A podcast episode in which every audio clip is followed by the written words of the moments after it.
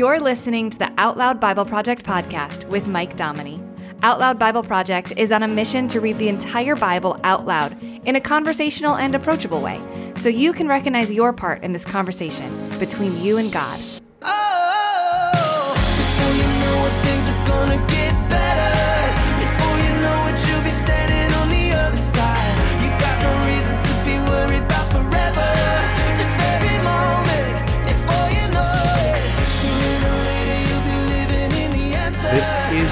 Loud Bible Project podcast. Welcome. I'm glad you're here. Uh, we're reading the book of Genesis, and last time we saw how sin entered the world by Satan taking the form of a serpent and causing the humans to question God and do what they wanted to do. Now, God prophesied that Eve would end up having a descendant who would destroy Satan even after Satan wounded him. And that was the prophecy that kicks off the entire story of the Bible. Humans had to be sent away from where God and eternal life was because that's what sin does. It makes it so we can't be in God's presence. Now, notice also, God covered them with animal skins before they left. That means he had to, for the first time in creation, kill an animal. And that sacrifice covered their shame all of this, all of this stuff points to the plan that God has already set in motion when Jesus would come and be killed to cover our sins in God's eyes and come back from the dead to seal the victory against Satan. Of course, uh, humanity has a lot to go through before that happens, and uh, it gets worse before it gets better. So, today we're going to read about how sin spreads like a disease among humanity. Now, heads up, there's to be some weird stuff here. So let's just keep two things in mind. First of all, it was a vastly different era on Earth than we know today. Okay, so the climate, uh, the climate and the atmospheric pressure was different before the flood, which we'll start reading about today. Uh, human bodies were different since they're only a couple generations away from the perfect bodies that God created to live forever. And the interaction between spiritual beings and human beings is just not like what we see today. So, if something we read today sounds hard to believe, instead of assuming it never happened, let's just instead make some space to grant that the things looked different on Earth thousands and thousands of years ago. Okay? Uh, the second thing to keep in mind is it's what I'm going to keep asking throughout our time in the Bible here is what does this teach us about what God is like? What does this teach us about what God is like? I'm going to pick up this question after the reading today, but for now, let's just jump into Genesis chapters 4 through 6. The man knew Eve, his wife. She conceived and gave birth to Cain and said, I've gotten a man with God's help. Again, she gave birth to Cain's brother Abel. Abel was a keeper of sheep, but Cain was a tiller of the ground. As time passed, Cain brought an offering to God from the fruit of the ground. Abel also brought some of the firstborn of his flock and of its fat. God respected Abel and his offering, but he didn't respect Cain and his offering. And Cain was very angry, and the expression on his face fell. God said to Cain, Why are you angry? Why is the expression of your face fallen? If you do well, won't it be lifted up? If you don't do well, sin crouches at the door. Its desire is for you, but you're to rule over it. Cain said to Abel, his brother, let's, let's go into the field. While they were in the field, Cain rose up against Abel, his brother, and killed him. God said to Cain, Where is Abel, your brother? He said, I don't know. Am I my brother's keeper? God said, What have you done? The voice of your brother's blood cries to me from the ground. Now you're cursed because of the ground which has opened its mouth to receive your brother's blood from your hand. From now on, when you till the ground, it won't yield its strength to you. You will be a fugitive and a wanderer in the earth. Cain said to God, my punishment is greater than I can bear. Behold, you've driven me out today from the surface of the ground. I'll be hidden from your face, and I'll be a fugitive and a wanderer in the earth. Whoever finds me will kill me. God said to him, Therefore, whoever slays Cain, vengeance will be taken on him sevenfold. God appointed a sign for Cain so anyone finding him would not strike him. Cain left God's presence and lived in the land of Nod, east of Eden. Cain knew his wife, she conceived and gave birth to Enoch. He built a city and named the city after the name of his son Enoch. Irad was born to Enoch. Irad became the father of Mehujael. Mehujael became the father of Methushael. Methushael became the father of Lamech. Lamech took two wives. The name of his first one was Ada, and the name of the second one was Zillah. Ada gave birth to Jabal, who was the father of those who dwell in tents and have livestock. His brother's name was Jubal, who was the father of all who handle the harp and pipe. Zillah also gave birth to Tubal Cain, the forger of every cutting instrument of bronze and iron. Tubal Cain's sister was Naamah. Lamech said to his wives, Ada and Zillah, hear my voice. You wives of Lamech, listen to my speech, for I have slain a man for wounding me, a young man for bruising me. If Cain will be avenged seven times, truly Lamech seventy seven times.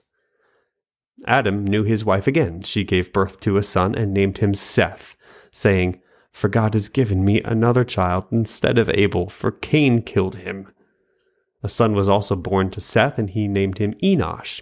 At that time, men began to call on God's name. This is in the book of the generations of Adam. In the day that God created man, he made him in God's likeness. He created them male and female and blessed them. On the day they were created, he named them Adam. Adam lived 130 years and became the father of a son in his own likeness, after his image, and named him Seth. The days of Adam after he became the father of Seth were 800 years, and he became the father of other sons and daughters. All the days that Adam lived were 930 years, and then he died. Seth lived 105 years, then became the father of Enosh. Seth lived after he became the father of Enosh 807 years and became the father of other sons and daughters. All the days of Seth were 912 years, and then he died. Enosh lived 90 years and became the father of Kenan.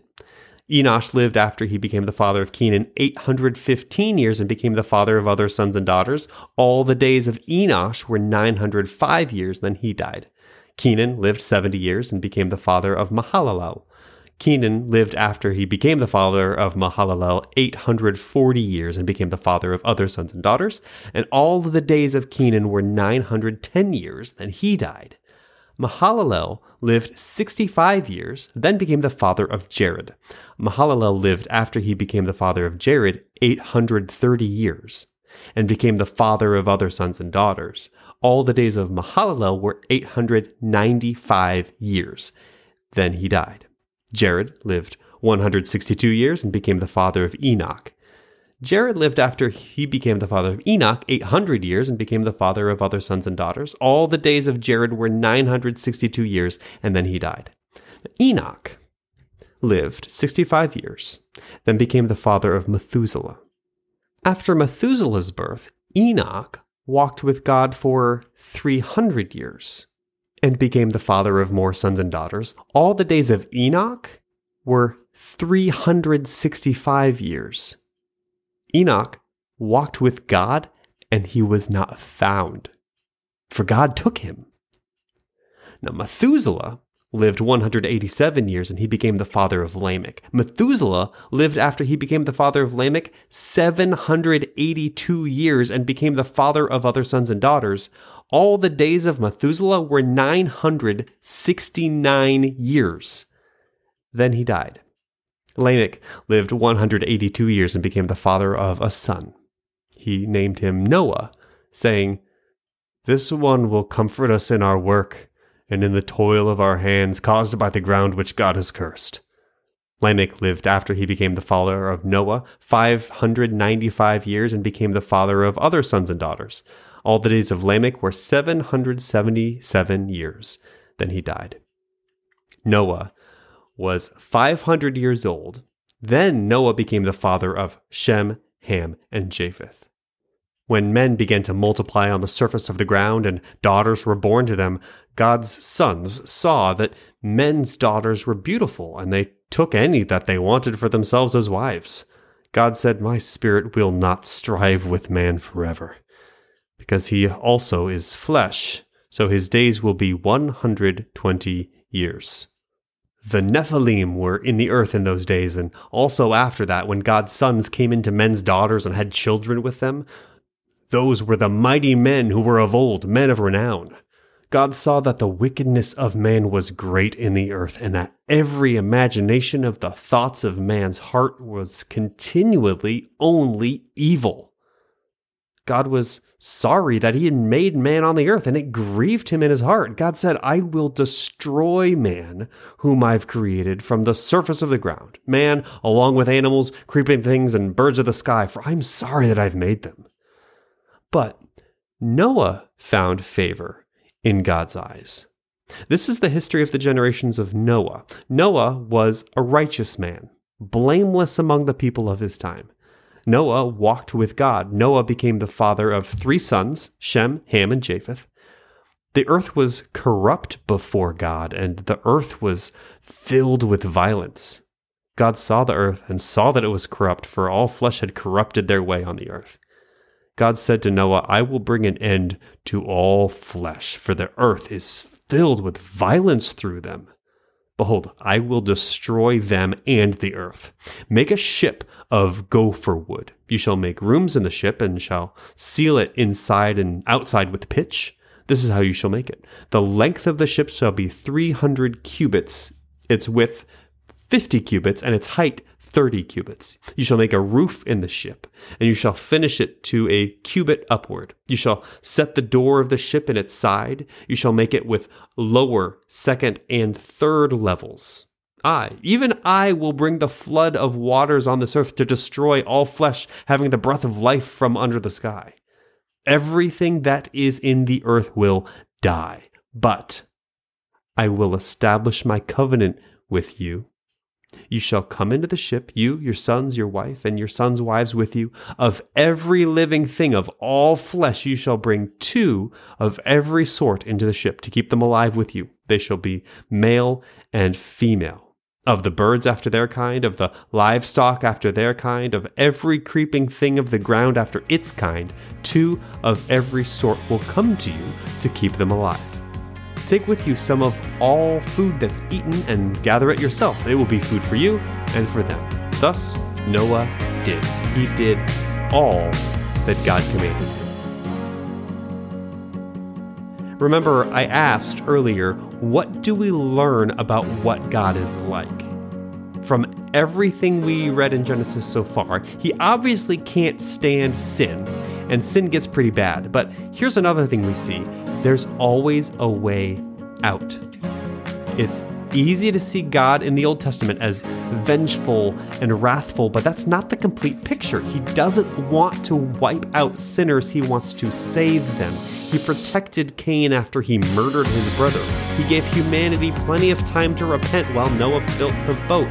God definitely hates sin, but he always offers sinners a way out. That is the Thinking Out Loud thought for today. You've been listening to the Out Loud Bible Project podcast with Mike Dominy. When you become a patron of Out Loud Bible Project, you help make the Bible accessible for people who desperately need to know they have a role in this conversation with God. To learn more, visit OutLoudBible.com and click Support This Project. Thanks for listening.